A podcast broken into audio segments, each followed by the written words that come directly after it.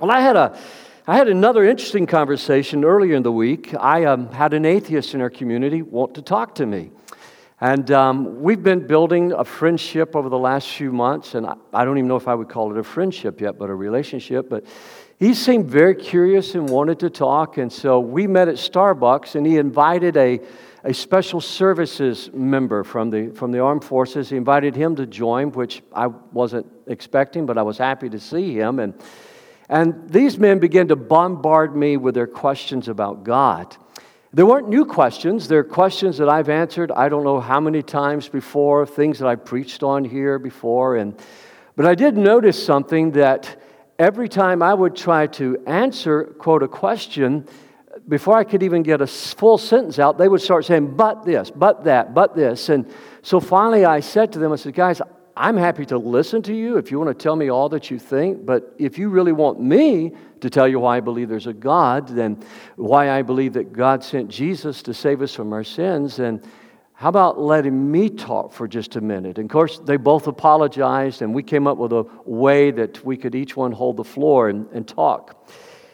It was amazing to me that when they listened, both of them said these words to me I've never thought about it that way, or that thought has never crossed my mind.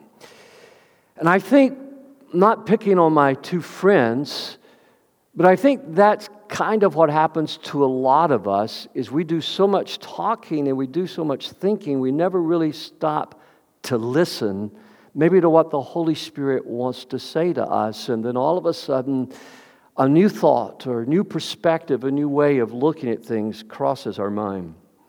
Historically, the church has always looked at the opening scriptures in Mark. They've always looked at this passage during the Christmas season, but it's never really been it's never really been a text that I felt led to preach from until this year. And when I say I felt led to preach from, I mean it's just never really kind of gripped my heart and and because there's so much, especially in Matthew, and there's so much in Luke, and there's so much in the prophets about prophesying about the birth of Jesus. There's the confession of the early church. But I've really kind of soaked in this first chapter of Mark and the opening verses of the second chapter of Mark, and just trying to go, what was it that brought so much comfort? Because in Matthew and in Luke, as we've already looked at in this series on Christmas Light, in Matthew and Luke, the earthly lineage of Jesus is really emphasized. It's important to the Jewish people to see that connection that Jesus was the son of David, the son of God, but the son of David. And then there's this interesting, fast paced, fast moving. If you're from the military, you'll love the book of Mark. If you like a fast paced Western novel or a fast paced moving mystery novel, you'll love the book of Mark because it's just the way the story goes. And it doesn't really have any do, anything to do with the message, but before I buy a book, or even before I go to a meeting with someone, Zach, if I was going to have lunch with you, I'd go back and I'd look at all the notes that I've made about Zach over the years because it reminds me of things. And if I was going to have dinner with Rachel and you, which when we get to one year, Rachel, you're supposed to cook for me after y'all been married one year, just you know, just so you don't forget. You know, just so you don't forget, I'd look back over all of our notes of everything we talked about because I want to know who I'm talking to. I want to know who I'm taking the time to read their book or buy it. So I always look in the background. And these days, if they've, if they've got a Twitter account or if they've got a Facebook page, I want to go back and look at that. So I'm just thinking as I read the book of Mark, I go, wow, I remember something about Mark I need to share with the church. Now, it doesn't have a thing to do with the message, okay? But you need to know this. Because when you read this verse, you're going to go, wow, that's the author of this. This is who the Holy Spirit used to write this book. And yeah, this is who the Holy Spirit used. So if the Holy Spirit used John Mark to write this book, I just want you to know God can use you as well. Somebody say amen right there. And you're going, Well, I don't get it. Well, let's read the verse. One young man was following behind, clothed only in a long linen shirt. And when the mob tried to grab him, he slipped out of his shirt and ran away naked. That's the author of this book. This is Mark. And he's with Jesus and the disciples in the Garden of Gethsemane. And when Jesus gets arrested, Mark is frightened and he's scared. He's got on just this, this and, and, and shirt, really, in the New Living Translation doesn't give you the whole idea of it. It's, it's more like a, a wrap, it's more like a, a robe or a toga, I guess. It's, a, it's the word that's used here, it's an expensive word. It's, it's the same thing that would be used for a grave shroud, okay, if that'll help you get a picture of it. It's wrapped around him. So, evidently, in a hurry, he left home because he heard what was happening and he tears off to follow Jesus and the disciples. And he, he heads, gets to the Garden of Gethsemane and he's, he's watching what's going on. Now, he's a friend of Peter. You need to know that. And some, some scholars and theologians believe he's the nephew of Peter. But he's a friend of Peter. And, and there in the garden, when the crowd see him, and you remember the Bible tells us, and the disciples fled and they ran away. Uh, well, John Mark takes off running and they try to grab him. And friends, I don't know about you, that'd be my worst. I have had nightmares where I have showed up somewhere naked before, and maybe you've had those before. Some of you know what I'm talking about. It's an embarrassing thing in your dream, and you wake up and go, it was just a dream. But for John Mark, this was no dream. This is who God is using. Now, like I said, it has nothing to do with the message. I just thought you needed to know that this morning. Okay? Now you know who wrote the book. Now you know who the Holy Spirit used. And if God can use Mark, God can use you. And by the way, if you've ever wondered why God can use me, and you go, I just don't get it. How can God use the pastor? Well, if God can use Mark, he can use me. We're in good company this morning, aren't we? So, would you stand with me this morning? I want to read you two passages of scripture here. Immediately, the gospel starts off like this This is the good news about Jesus, the Messiah, the Son of God. This is the good news about Jesus, the Messiah, the Son of God. And then say these two words with me it began. Wow. And boy, when Jesus shows up, stuff happens. When Jesus shows up, it begins. But what I want you to see before we pray right here is that the gospel is the good news. This is good news. What the church has to share is good news. And last week we looked at why the gospel is good news because Jesus saves us from our sins. If you if were here last week, if not, go online and listen to that message. This is why it's good news. But John also wants you to know he's not emphasizing here the human lineage of Jesus. He wants you to know that Jesus is the Messiah. That's what Christ means. Jesus is the Messiah. Christ is not his middle name. Christ is not his last name. Christ is his title. He's the Messiah. He's the one that's come to save his people from their sins. I'm meeting with some people in a few weeks, and uh, as a part of a dialogue that they're not Christians, and we're to, I'm going to talk about why I believe Jesus Christ is the Messiah and, and support that from Scripture. And I'm very honest, and I covet your prayers because I am going to be like a mule in the Kentucky Derby with some of the people that I get to talk to and share with them why Jesus is the Messiah. So I, I really need your prayers for that. But Jesus came to save us from our sins, and that's what Christmas is all about. And friends, it begins. I ask you this morning, Lord, would you help me in the name of Jesus Christ to be able to share the gospel this morning, to, to preach the good news, and Lord, to show us how we can apply this story to our lives today. For it's in Christ's name I ask. And everyone said, Amen. God bless you. You can be seated this morning. Well, the good news everybody likes good news. There's a little Trenton Trib paper. I don't know if you ever pick up a copy of it. And I uh, sat at a table the other day with the editor and the, the owner of the Trenton Trib, and I thanked Kathy. I said, Listen, I just want to say thank you for your paper. I said, I pick it up when wherever I, I see it, I pick it up. And she won't know why I pick it up. And I said, I pick it up because you've always got some good news in there. It's uh, kind of unlike the Free Press or the News or the New York Times or the Journal. I read those papers. The, the Free Press has got, I mean, the Trib has always got some interesting news and some good news and, and things of that nature. And, and they don't pretend to be a, a major paper like the Times or the Journal. And I would recommend it to you to pick up from time to time. But so often people tend to think about the church and that the church doesn't have any good news. And sometimes that's the church's fault. Because when I read the Gospels, I don't really see Jesus bringing bad news to lost people in the world. He's bringing good news. He's telling them how they can experience love. He's telling them how they can experience freedom. He's telling them why they don't have to fear death. He's telling them how they can have deliverance. He's setting people free from evil forces that control their lives.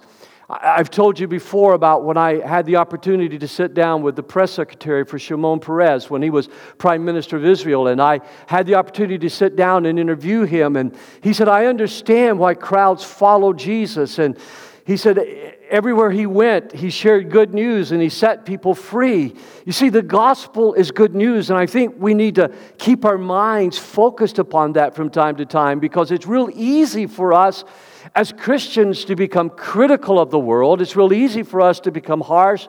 Maybe it's real easy for us to begin what psychologists call we begin to mirror the hostility and the vitriolic attitudes of, of the politicians, of the political parties, of the different aggrieved groups. We make ourselves no different than the rest of the world when we are angry at the world we make ourselves different when we allow the Holy Spirit to change us and we love lost people and we share the good news of Jesus with them. Now, John came, John the Baptist, and you all know who he is. You've got a little advantage over this, this group of people that John Mark is writing to because you know Jesus is Messiah.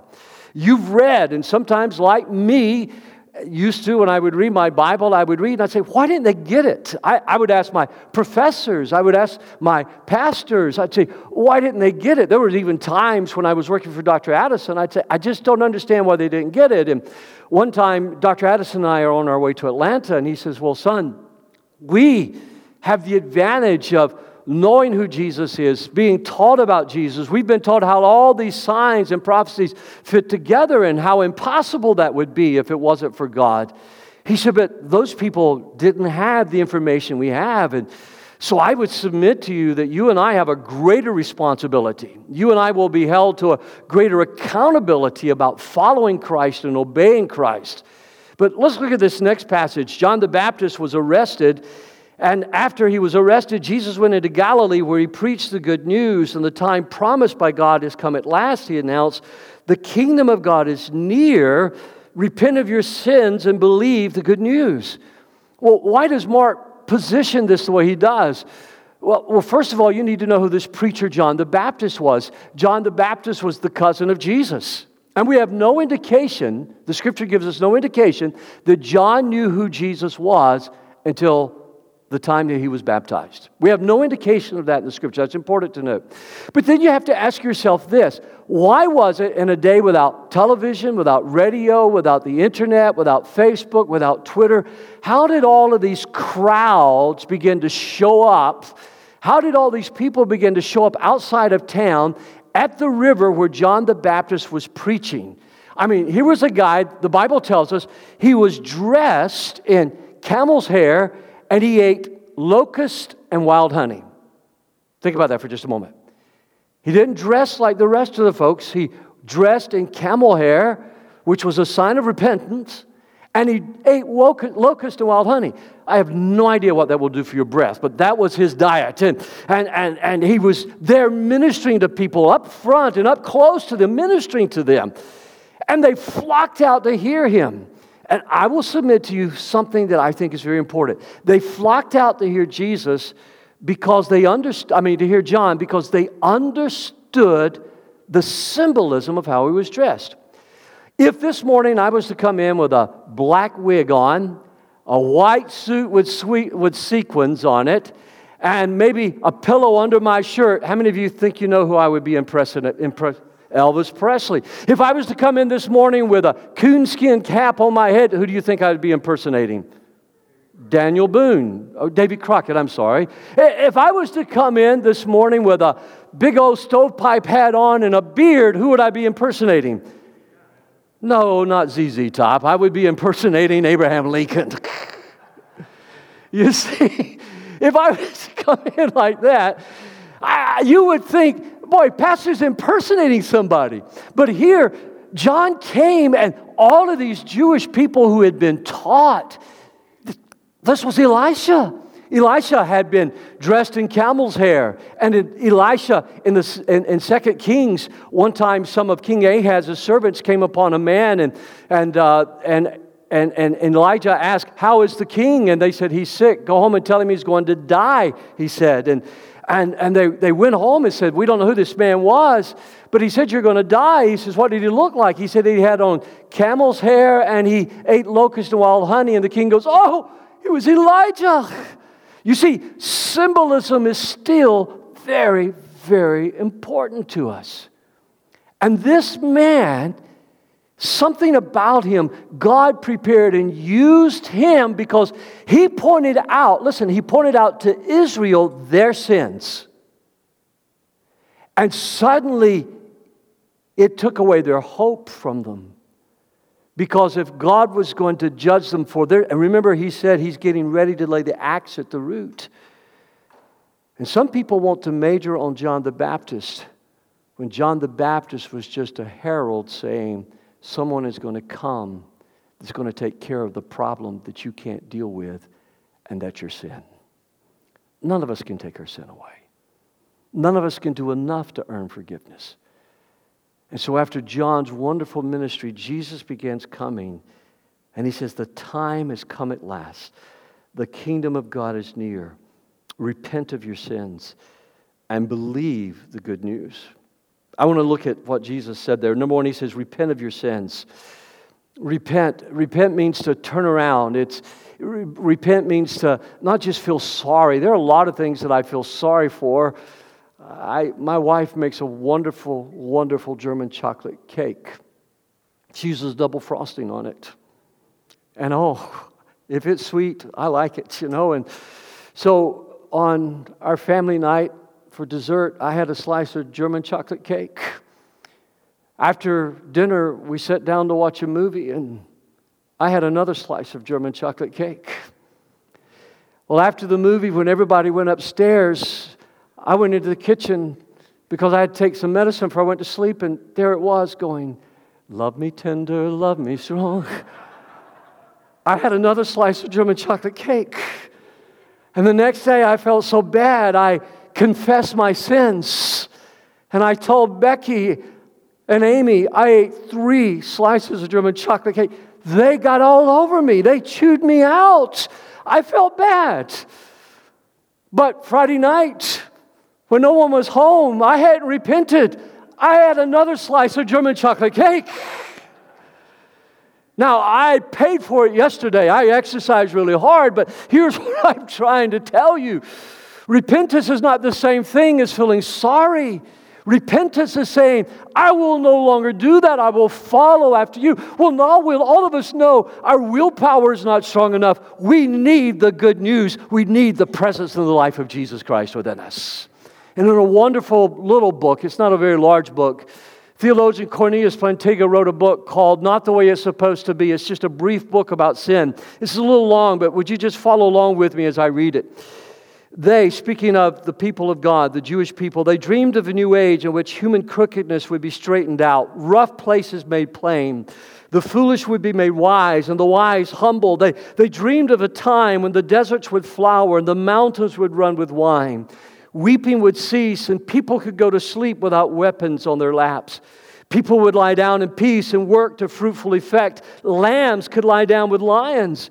All nature would be fruitful, benign, and filled with wonder upon wonder. And all humans would be knit together in brotherhood and sisterhood. And all nature and all humans would look to God, walk with God, lean toward God, delight in God and shouts of joy and recognition would well up from valleys and seas, from women in streets, and from men on ships. What's he saying? This is what the world will be like when Jesus comes again and sin is once and for all dealt with and Satan is cast into the lake of fire. Can we give him a hand of praise for that this morning? Hallelujah! This is what it will be. Secondly, he says, believe God's good news. Believe the good news. Uh, this word believe doesn't mean just agree with it, it means act upon it. Act upon what you believe. This morning, I, I, I, pray that you believe and that you act upon this good news. One, that if there is sin in your life, if there's sin that you're, you're covering, the Bible says that our sins hinder our prayers. The Bible says the sin hinders our relationships. I, I pray that if there's sin in our lives, we will repent of that and turn away from it. I have a dear friend, a dear friend that for years has been covering up sin in his life. And suddenly it's just come home and it's cost him dearly. I never knew, I never suspected. This morning, before I came out here, I looked at a gift that's in my office that he gave me, a thoughtful gift that he gave me, and it's cost him everything. Friends, sin is nothing to monkey around with. When we believe upon the good news, we not only feel bad for our sins, but we trust what Christ did at Calvary to wash away our sins, and sin loses its power over us. We hate our sin. We hate what our sin stands for. And then, in the power of the Holy Spirit, we follow after Jesus. Jesus called out to them in Mark 1:17. Jesus called out to them and says, "Come, follow me, and I will show you how to fish for people." Say those two words with me follow me. Follow me. Say it again. Follow me. When our children were little, oh, I miss those days. When our children were little, Back in the days when we would go to the mall or when we would go to Disney World or when we were on trips and we'd take them to, you know, in missions trips with us. And I took them into some very dangerous places because I wanted them exposed. And I would always look at the boys and say, Now, boys, look at me, especially Andrew and Christopher and Willis says, Look at daddy, look at me right here in the eyes. You got to keep your eyes on me. You got to follow me. You see, I'm bigger than you are. You can see me. Going to hear me. I'm going to be talking. I'm going to be preaching. I'm going to be sharing with people today. We're going to be feeding. But, boys, keep your eyes on me because if you get lost, it's not my fault. It's not daddy's fault, Andrew. If you get lost, Christopher, it's not my fault because you're supposed to be following me. So if you get lost in this barrio in Argentina, it's not my fault, it's your fault. If you get lost in Paris, it's not my fault, it's your fault. If you get lost in the mall, it's not your mama's fault, it's your fault. And they would look with big eyes. And man, they would hold my pockets. I can still feel them. They would just keep their hands on my. Now, you know I was watching them. You know I had my eye upon them. But I love them. I've seen children snatched. I've seen children kidnapped. I've worked with that. I didn't want to lose my boys, and I so I taught them, follow me. God's eye is always upon you. Never doubt that. God is always watching over you. But God says, follow him. And too often, we want Jesus to follow us. Too often, we say to Jesus, You do what I want you to do, Jesus, and everything will be cool. You say, Oh, that's not true, Pastor. Oh, it is too I've been a pastor for a long time. You don't know how many people come to me angry because God didn't do what they told him to do. They don't say it like that. They say it piously. Oh, I prayed and I fasted and I asked God to do this. And I said, God didn't do what you told him to do? Well, I asked him, I didn't tell him. You see, he's God. And he calls us, follow me. Look at this Follow me with me for just when you follow Jesus, wonderful things happen. Man, I have had some wonderful plans that just turned out really bad. have you ever had some wonderful plans that turned out really bad? Christopher had a wonderful plan one night. He said he would cook dinner for us. He did. He decided that, I don't know if you remember that salsa that Pastor Mark used to sell here at the Super Bowl time, he decided to put pineapple mango salsa on the meat as he cooked it that night. We sat down. It was awful. I'm his dad. I don't want to hurt his feelings. Ben's his brother. He could care less. Ben looks at me and says, This is awful, Chris. It, Dad? I go, oh, it's okay. And I'm cutting it, you know. I'm trying to, you know how we do, we like, you know. And uh, Ben finally goes, no, it's not, Dad. It's awful. Ben gets up and walks over to the sink and washes his meat and cleans it up and then dries it off and sits down and eats. And he says, that's better.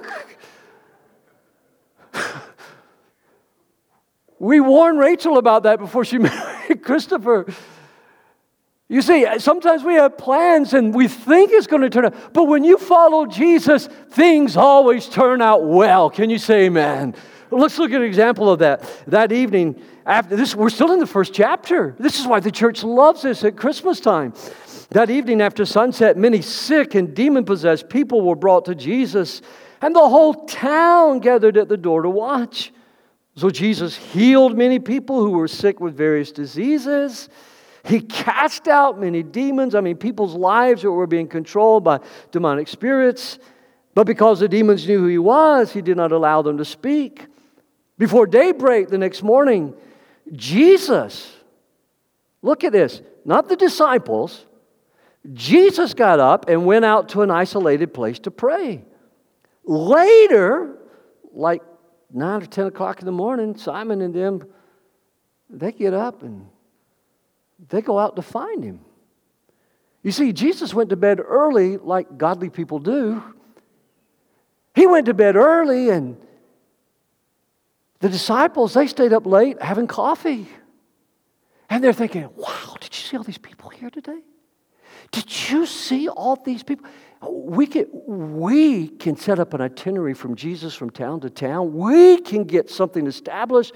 That's why Jesus has called us, is because Jesus wants us to come up with a plan and we can launch his ministry. This can be big time, this can be major. And so they come up with a plan and they get up the next morning and the main star of the show is gone. Jesus is gone. He's gone out to seek the Father. He's gone out early in the morning like David did and he's seeking the Lord and he's praying and they're not happy with him. You see, Christmas didn't make a lot of people happy. It didn't make Herod happy. It didn't make some of the temple scribes and priests happy. The good news oftentimes doesn't make a lot of people happy. But the good news makes the sick, it makes the demon possessed, it makes those who recognize the awfulness of their sins, it makes them rejoice. And that's why that Christmas hymn, Good Christian Men Rejoice, Rejoice. Not because of a sanitized picture of a manger scene, but because Jesus came with a double cure for the double curse. When man sinned against God, not only did man begin to die, but sickness and disease, sin entered into the human race. And Jesus came to save us and to heal us. And he says to you and me, Follow me this morning. Can we give him a hand of praise for that? I, I don't know about you, but it just excites me. So I, I just want to wrap this up this morning by just saying Christmas is all about Jesus coming with compassion to confront evil and to bring to us the mercy of God. That's what Christmas is all about. Jesus comes with compassion upon lost people. He comes with love for lost people. He comes with love and, and mercy for those of us who, who say, Lord, we want to follow you. We don't want you to do things according to our plans. God, we want you to have your way. Uh, there's a song that comes back to me so often when I'm praying. Sometimes we sing it in our Saturday evening prayer service Have thine own way, Lord, have thine own way. Thou art the potter, I am the clay. Mold me and shape me after thy will. While I am waiting, yielded and still, I want the will of God because the will of God brings compassion. It brings God's power to defeat evil. Christmas is about Jesus coming into our world that has been broken and he brings love and compassion to lost people. So here's what I'd like to say to you this morning. You and I will never be compassionate until we follow Jesus. We'll never be compassionate. There was a study and a survey done of politicians just a few years ago because of tax returns of the percentage that they personally gave of their income. I looked at that because of the people that tax us and often use compassion as a way to tax us. And when that was published in the Times, I was kind of had my eyes opened. It's real easy for me to talk about compassion when I'm talking about your pocket. It's real easy for me to talk about love when I'm talking about your heart. It's another thing altogether for me to talk about compassion when I'm talking about my pocket and my heart.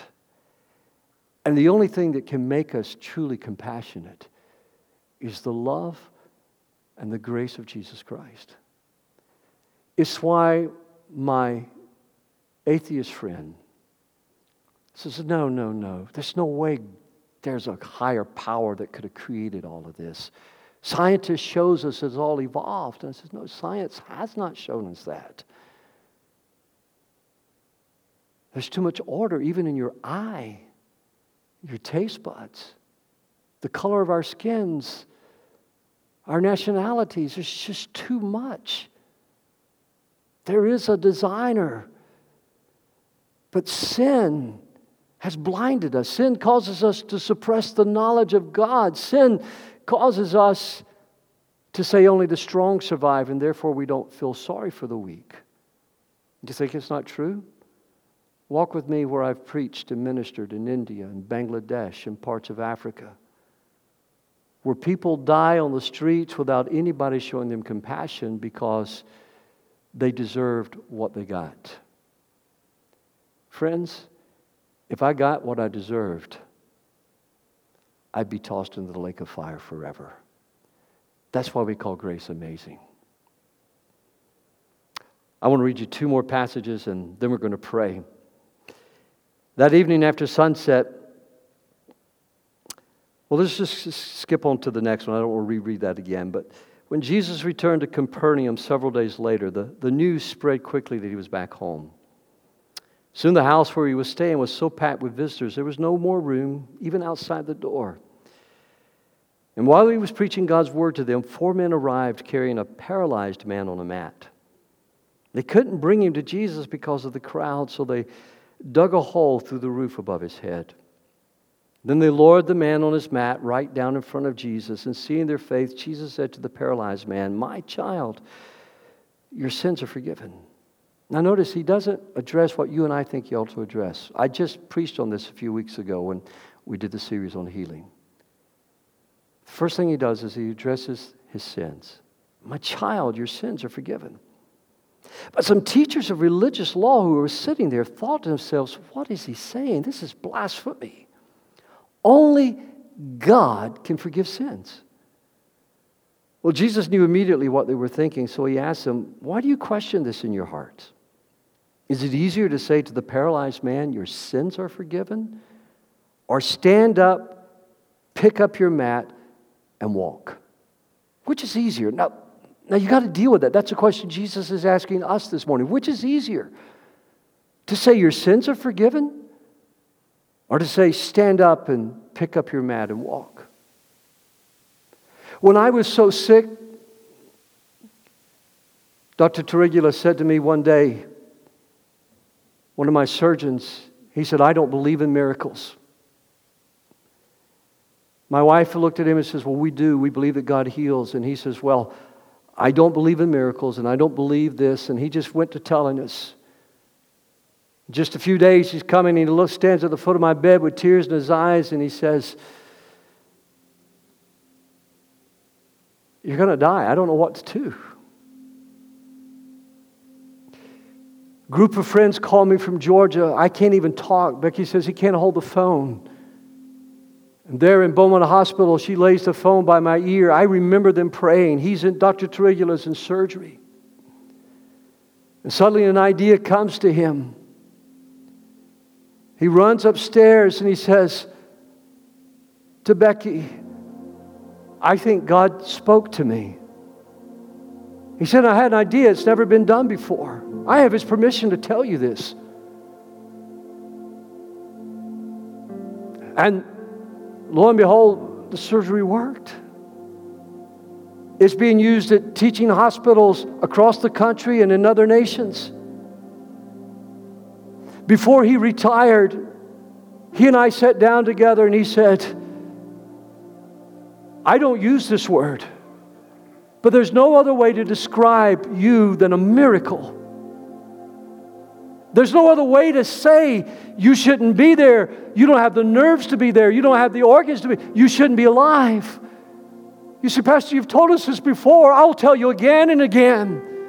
Because sometimes when we're facing difficult circumstances, we forget it costs God more to forgive us of our sins than it does to say to a paralyzed man, stand up and walk. Miracles happen long before Calvary. And so Jesus wanted them to know I will prove to you, I want you to know that the Son of Man has authority on earth to forgive sins. And he turned to the paralyzed man Stand up, pick up your mat, and go home. And the man jumped up, grabbed his mat, and walked out through the stunned onlookers. And they were all, say it with me. Oh, don't say it like you don't believe it. Say it the way I've got it capitalized up there. They were all uh, amazed. Remember, we talked about this last week? Some of you say your toothpaste is amazing. Some of you say your cat litter is awesome. You don't understand the word amazing or awesome. They were amazed. I have been teased so much about that this week, you would not believe. Folks say, Pastor, I haven't known how to describe a meal since I can't use the word amaze or awesome. This is amazing that God forgives sins. And that's why we have Christmas. Eugene Peterson, who translated the message, he said, Muckraking is not gospel work. Witch hunting is not gospel work. Forgiving sin is gospel work. And the gospel simply means good news. So, three things I want you to know this morning. Stand with me if you would, and then I'm going to pray for you. Number one, God's not repulsed by your sin, He's not repulsed by my sin. He comes and He offers forgiveness to each and every one of us. i sometimes as Christians we sin, but don't cover it up, don't hide it. If you're having a struggle overcoming it, share in your small group. Let them pray with you. I love our AA ministry here. The fact that those guys know they can share and be supported. I love my prayer partners because I can share with them and be supported. Don't cover up. God is never repulsed by your sin. And I'll tell you something else this church will never be repulsed by your sin. God is a merciful God. Amen. Second thing is, God's compassion is always available to you. If you're sick or if you're hurting, God's compassion is available to you this morning. And not only will Christ forgive you, Christ will heal you. And the final thing I think the Holy Spirit wants each of us to know is we're called to leave this place and go show His love, His forgiveness, and His compassion to other people. Because you never know. A special forces soldier that has been hardened by the things he's seen and done, and an atheist who sometimes you just have to say, if you'll let me talk, he may think about things he's never thought about before and say to you, Can we meet again? And can we talk? Be patient. Be patient. God is always at work. In the fullness of time, God sent His Son.